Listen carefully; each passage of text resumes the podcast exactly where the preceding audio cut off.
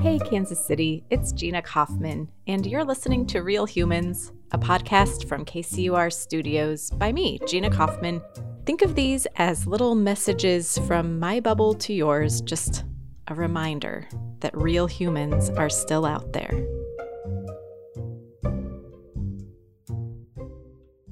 On the morning of January 15th, snow began falling before sunrise and by 10 a.m., downtown Kansas City, Kansas was puddled with slush. Outside, the city was quiet, but just inside the door to the Robert J. Dole U.S. Courthouse, people huddled shoulder to shoulder in long winter overcoats to stay warm. It was a day they'd been waiting for, in some cases for decades, the day of their naturalization ceremony. Only it didn't look quite like they'd imagined, and icky weather wasn't the half of it. For safety in a pandemic, the life changing milestone typically set in a magisterial courtroom happened instead in a drab meeting space with fluorescent lighting, beige carpet, and no furniture. Relatives wanting to witness the big moment had to wait outside, and it probably goes without saying, but they all wore masks, a hard to ignore reminder that all was not right in the world.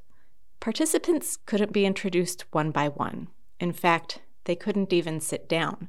To get everyone in and out as quickly as possible, 25 people from 13 different countries filed into the meeting space, remained standing, took the oath of citizenship in unison, stayed for brief remarks, then scurried back into the snow.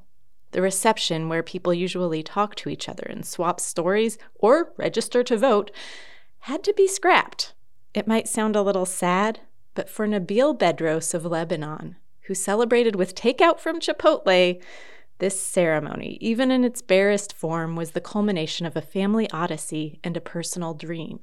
He was ecstatic, days later, watching his first presidential inauguration as an American citizen. It was hearing the national anthem that really got him. You feel it when you hear the anthem and you feel something in your body, that means you are American. Nabil talked to me on Zoom with his wife Liliane and his 23 year old son Joseph. They too became citizens last Friday. This family's search for a home started more than a century ago. Nabil's grandfather was born in Armenia.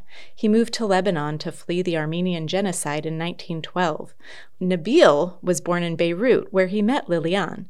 But from 1975 to 1990, Lebanon was torn apart by a civil war. So the couple left, this time for Brazil. That's where Joseph was born, but by then his parents already had their sights set on the United States. Since we were kids, me and my brothers, my parents, they told us, hey, some point in the future we're gonna go to America. Yeah. They are the biggest America fans I have ever met. Liliane especially loves everything about this country.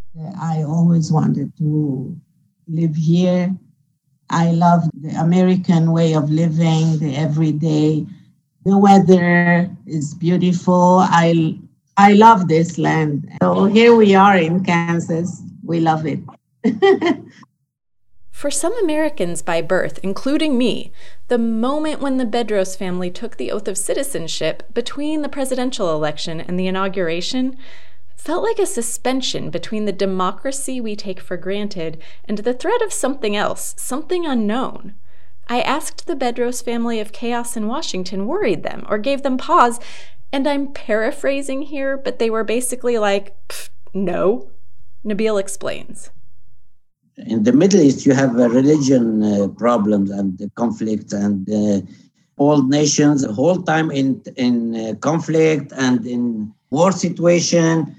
They have never stability for more than 15 to 20 to 30 years. So one of the reasons that I, I decided to bring or to take my family to the United States, you see, it's a country for more than 200 years they have stability they have freedom of speech they you can you know. Although we know we, we love the country there but we know that the united states is it's a better place for our future generation. The Bedros family was distraught by what happened at the Capitol right before they took the oath of citizenship.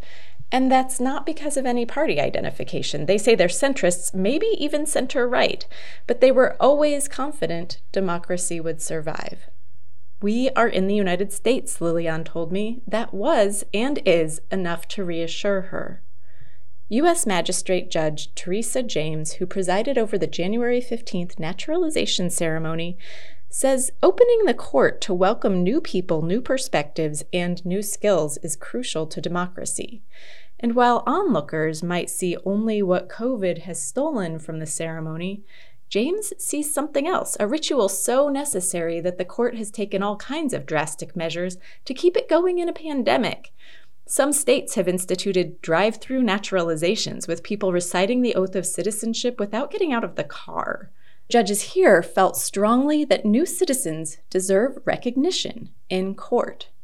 What James misses most about the longer ceremonies, beyond seeing smiles on unmasked faces, is hearing where people are from and what they do. To get a taste of that experience, she asked the citizens naturalized on January 15th to quickly shout out their countries of origin, which they did. Listening, I could only make out a few of them Honduras, Mexico, China, India, Brazil, and yes, Lebanon. James then quoted American writer E.B. White Democracy is the recurrent suspicion that more than half of the people are right more than half of the time. It's the feeling of privacy in the voting booth, the feeling of vitality everywhere. Democracy is the letter to the editor. It's the score at the beginning of the ninth. Of course, as Kansas Citians know better than anyone, anything can happen in the ninth inning. But for the Bedros family, being part of the home team is still a dream come true.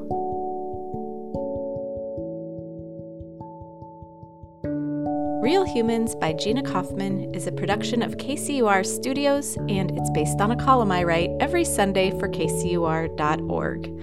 The column is edited by Barb Shelly, and the podcast is produced by Mackenzie Martin.